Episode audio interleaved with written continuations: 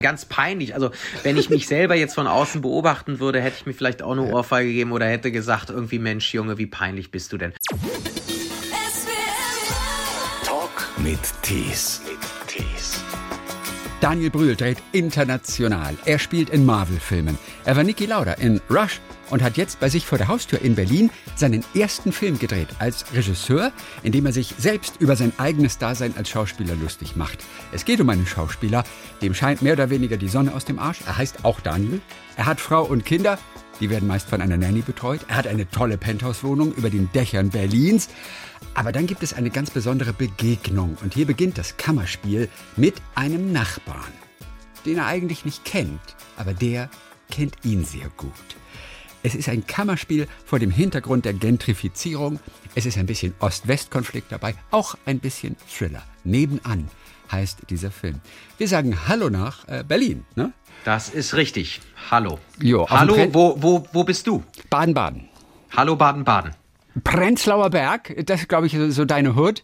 Äh, Da muss man auf jeden Fall das Rennrad mit nach Hause, mit hochnehmen in die Wohnung, oder? Sonst kommt's weg. Mal, du, du beobachtest ja genauso gut wie der Nachbar im Film. Äh, so ist das.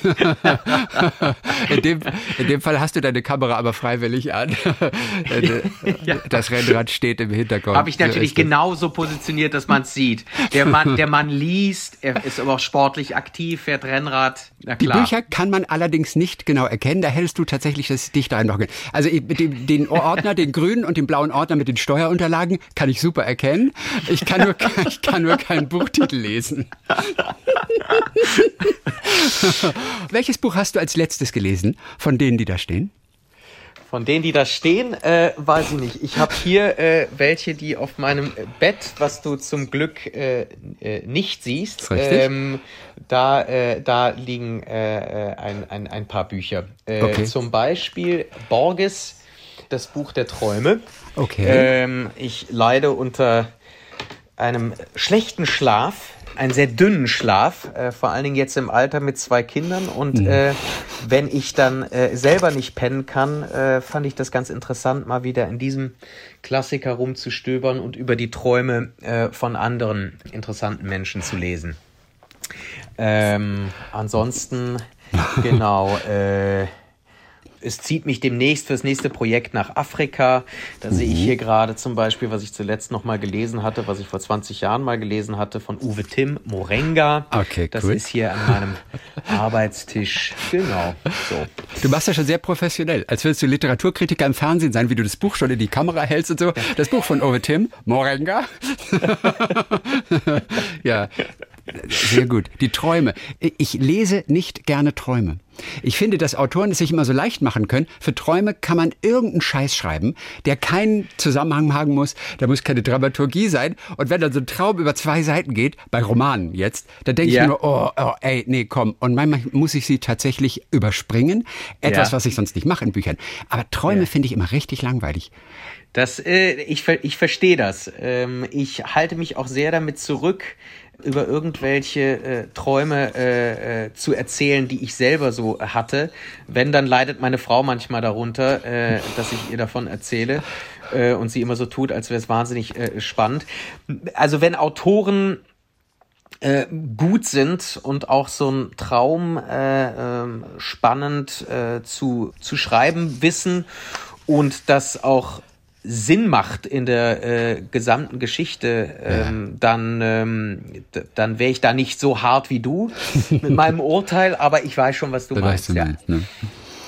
Sag mal, es ist ja für den Fußballfan Daniel Brühl zu dem Zeitpunkt, wo wir es jetzt hier aufzeichnen, das Gespräch, ein großer, großer Tag.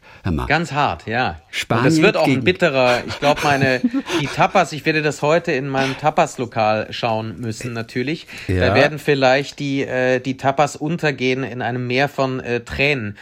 Das Lustige ist heute Abend, dass Italien zum ersten Mal so spielt wie Spanien. Eigentlich spielt heute Abend Spanien gegen Spanien.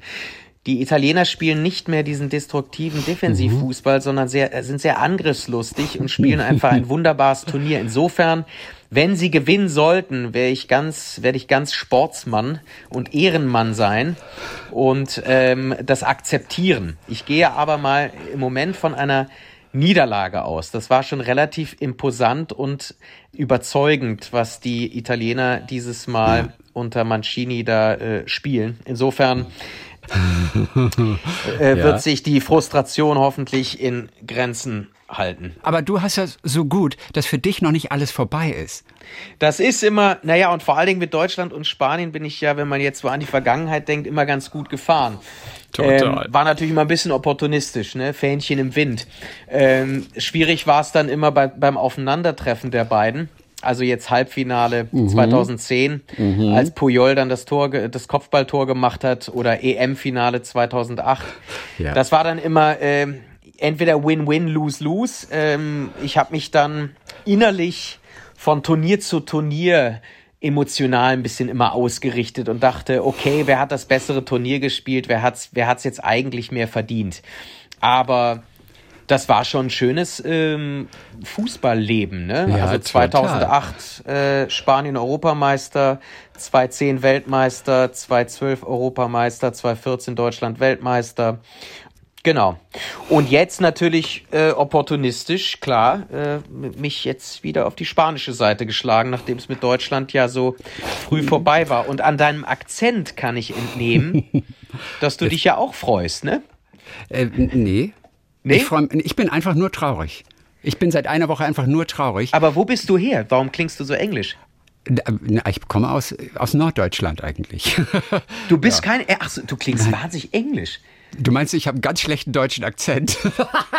nee, wie du so hi, wie du am Anfang gesagt hast. Ich hätte jetzt schwören können, du bist Engländer. Well, Daniel, let's just, let's ja, just ja, continue. Aber, aber du kannst es auf jeden Fall sehr gut. Ja, ja, ist das Einzige, was ich in meinem Leben studiert habe. Und die Norddeutschen mehr, sind den Engländern ja auch äh, näher, ne? Oder? Kann man auch sagen, ja. Total, du. Ich bin ja auch mit dem britischen Soldatensender dann groß geworden, der bei euch in Köln, in der Parkstraße 61 zu Hause war. BFBS. 5000 Köln 51, Parkstraße 61. Ich weiß. Da durfte ich, ich zu Gast sein, mehrfach. Ach, wie und geil. Als, als, als Schüler noch. Und ja. das war für mich das Größte. Da habe ich Radio ja. kennengelernt. In Köln-Marienthal. Wie cool.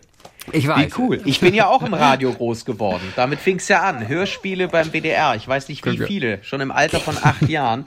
Aber ja. BFBS haben wir auch viel gehört tatsächlich. Oder? BFBS war ganz großartig. Hat ja. mich geprägt für den Rest meines Lebens. Siehst du? Und heute spreche ich immer noch mit einem schlechten deutschen Akzent. That's alright. alright. Alright, Daniel. So let's talk about the, the new film. It's called, what's it called in English? Next Na door. Na neighbors. Oh, it's next door. It's next door.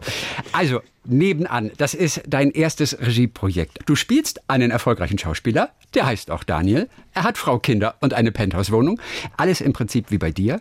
Er ist ein Gewinner der Gentrifizierung in Berlin und trifft dann in einer Kneipe auf einen Nachbarn, dem er sich erstmal überlegen fühlt. Aber das ändert sich dann. Man will ja auch noch gar nicht so wahnsinnig viel verraten. Es ist ein verbales Duell auf jeden Fall zwischen dir und Peter Kurt.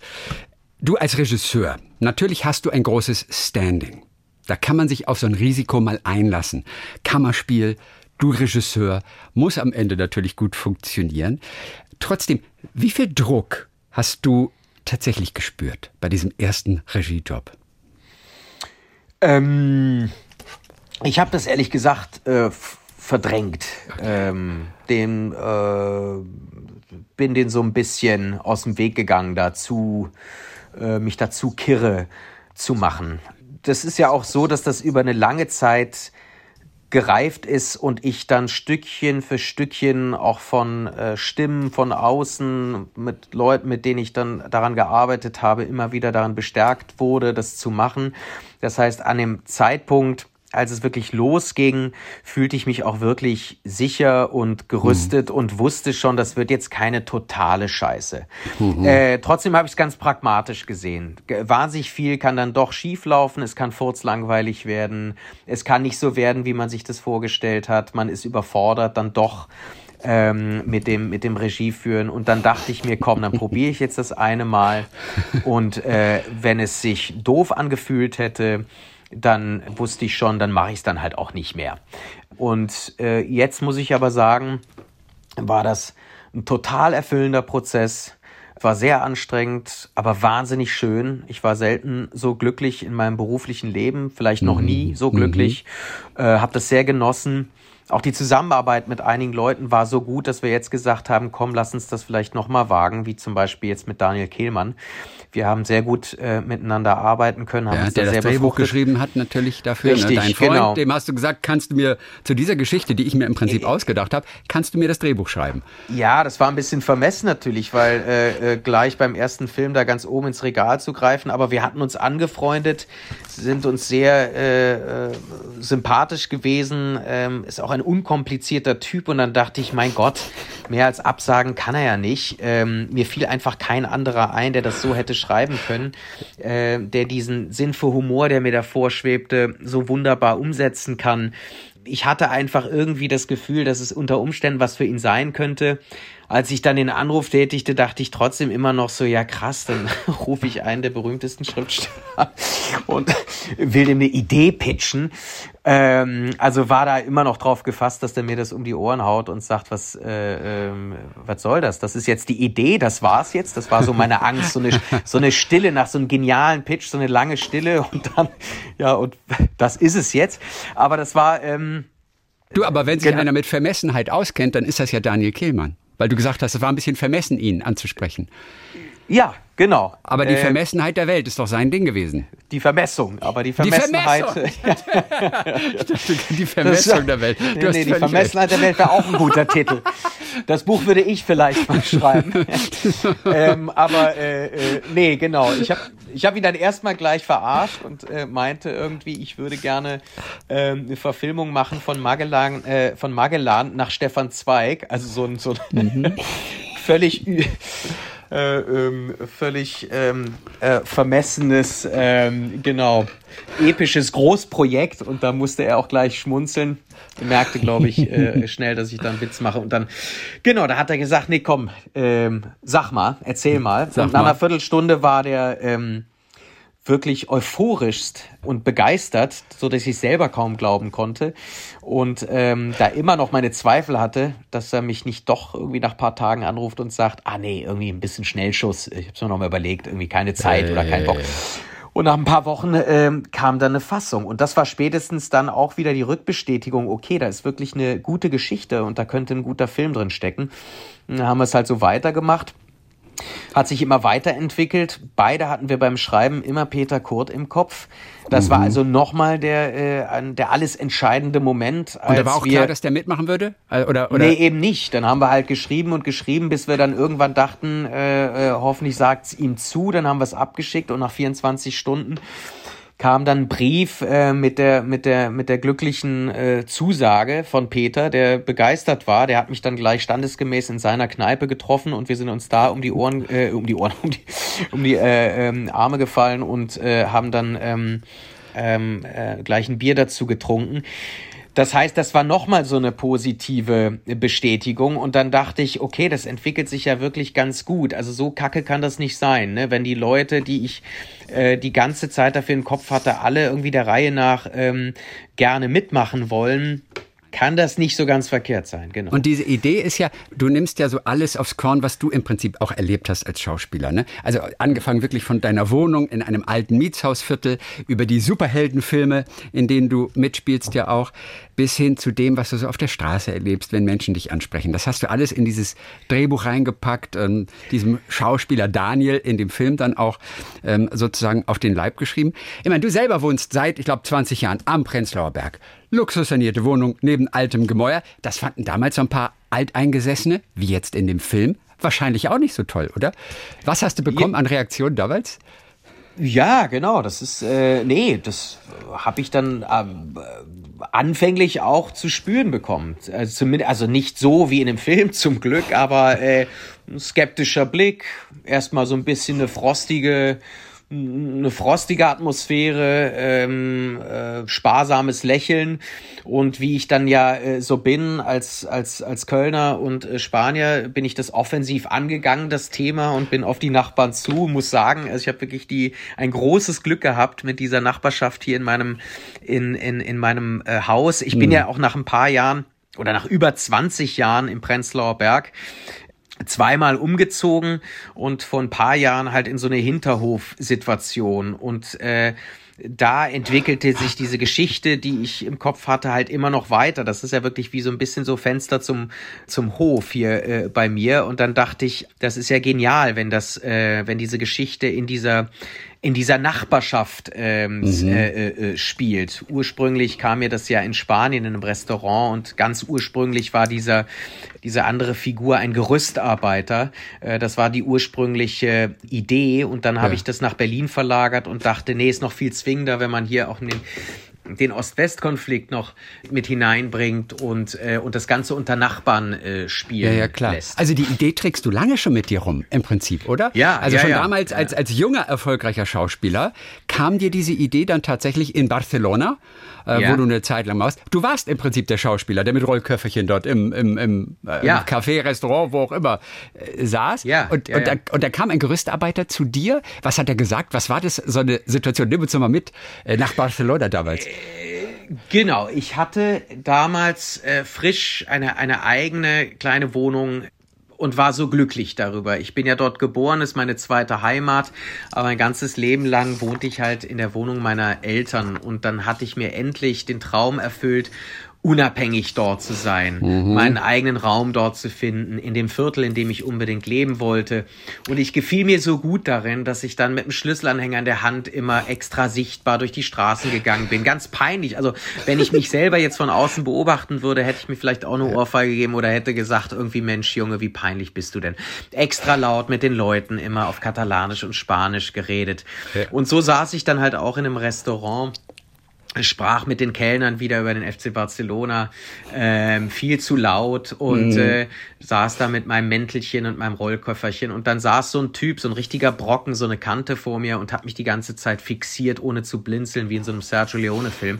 Und ich habe sofort gemerkt, der findet mich so kacke. Alles, was ich so repräsentiere, wie, wie ich da so sitze, wie ich mich verhalte, findet der so gocklig und bescheuert.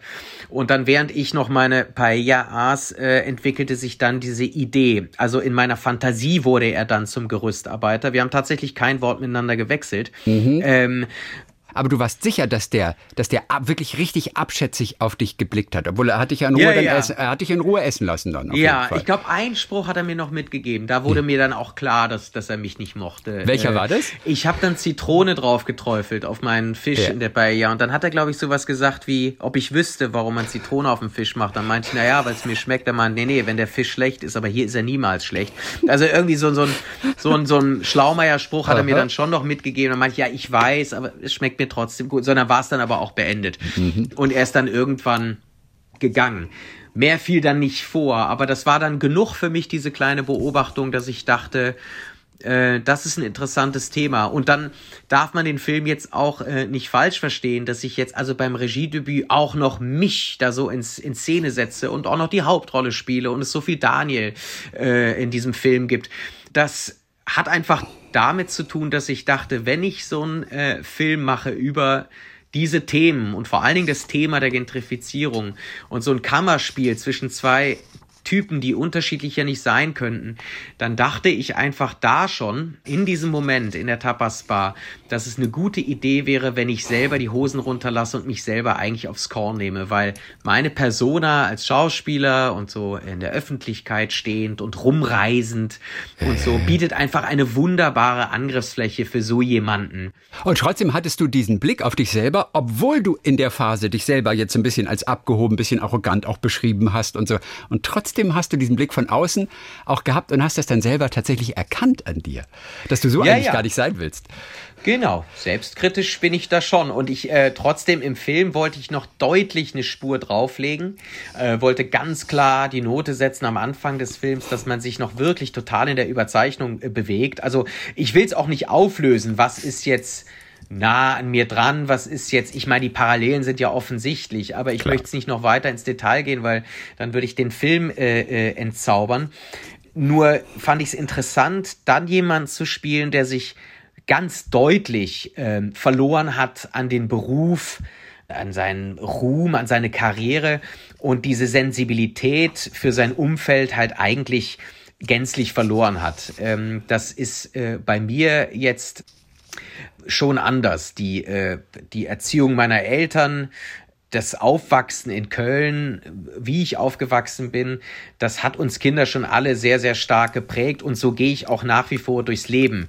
Also will sagen, dieser Daniel da im Film, das wird man dann hoffentlich merken wenn die Leute dann sagen, Mensch, das bist ja eins zu eins du, dann, Nein, dann wäre es ein, bisschen- ein bisschen problematisch. Aber selbst wenn sie das denken, ist auch okay. Ich wollte bewusst dieses Spiel äh, betreiben. Ich fand, Ja. das, äh, fand das lustig. Aber interessant, also diese Selbstkritik, die hast du immer schon gehabt. Deine Frau ist ja Psychologin sogar. Welche Marotten von dir hat sie dir schon aufgezeigt? Och, ganz viele. Sie weist mich auf vieles äh, hin und hat ja dann immer diesen ruhigen und fachmännischen Blick und das äh, professionelle äh, Wort des, äh, der Psychologin, äh, was mich da ja dann nochmal extra auf die Palme bringt, weil sie leider sehr oft äh, äh, Recht dann damit hat, was sie so äh, beobachtet an mir. Also ich bin äh, tatsächlich ein sehr äh, fahriger, äh, sehr ungeduldiger Mensch. Also ich habe da äh, viele, viele, viele Makel, die man mir ähm, tatsächlich attestieren kann. Das, ähm, das, ja, das ist wohl so. Und insofern ist das sehr hilfreich, eine, eine professionelle, eine Psychologin an äh, meiner Seite zu haben. Ungeduldig, das geht ja fast noch. Aber was ist die größte Marotte, Ja, nee, ja, die dich auch selber überrascht hat, der du dir gar nicht bewusst warst? Ja, manchmal auch tatsächlich ähm, unkontrolliertes, unkontrollierte äh, Wutausbrüche. Äh, zum Glück äh, äh, verbal und nicht so sehr physisch. Und wenn, dann leiden auch keine Menschen drunter, sondern Gegenstände.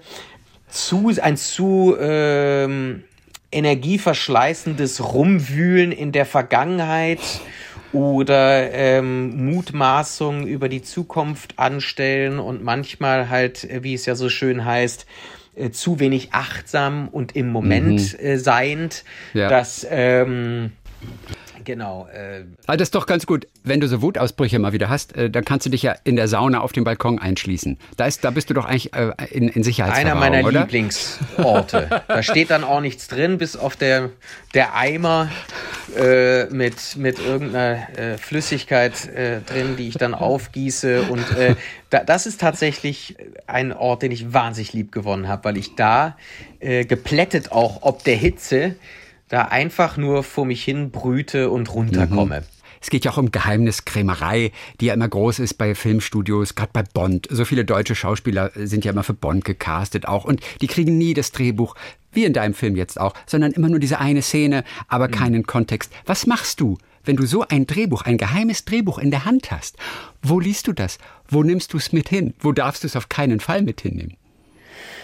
Ja, das ist tatsächlich, äh, das ist nicht ohne. Mit dem Wasserzeichen, es kann ja zurückverfolgt werden, wer wer es wer es verloren hat, ne? Wer es verschissen hat, ne? Also das will man nicht. Nee. Es führte schon dazu, dass ich im Flugzeug darauf geschlafen habe, also wirklich unter mir drunter und aufs Klo mitgenommen habe. Ich habe dann einmal, glaube ich, in Budapest was liegen lassen im Café. Du kannst dir nicht die Panik, die Schweißausbruch vorstellen. Dann bin ich dann zurückgerannt und zum Glück hat's äh, dann auch niemand mitgenommen. Ich habe äh, so ein netter Kellner hat's mir dann hinterm Tresen dann wieder in die Hand gedrückt. Ähm, das ist äh, das ist kein Spaß. Also das will man nicht. Man will dann nicht im Marvel-Gefängnis tatsächlich sitzen. Nicht als Figur, sondern in echt. Daniel Bull, pass gut auf all deine Skripte auf. Ähm, Danke. Äh, Im Kino zu sehen, nebenan. Daniel ist auch gleichzeitig Regisseur und Hauptrolle neben Peter Kurt. Dann Dankeschön für heute auf jeden Fall. Grüße nach Berlin. Bis bald. Sehr gerne. Tschüss. Talk mit Tees.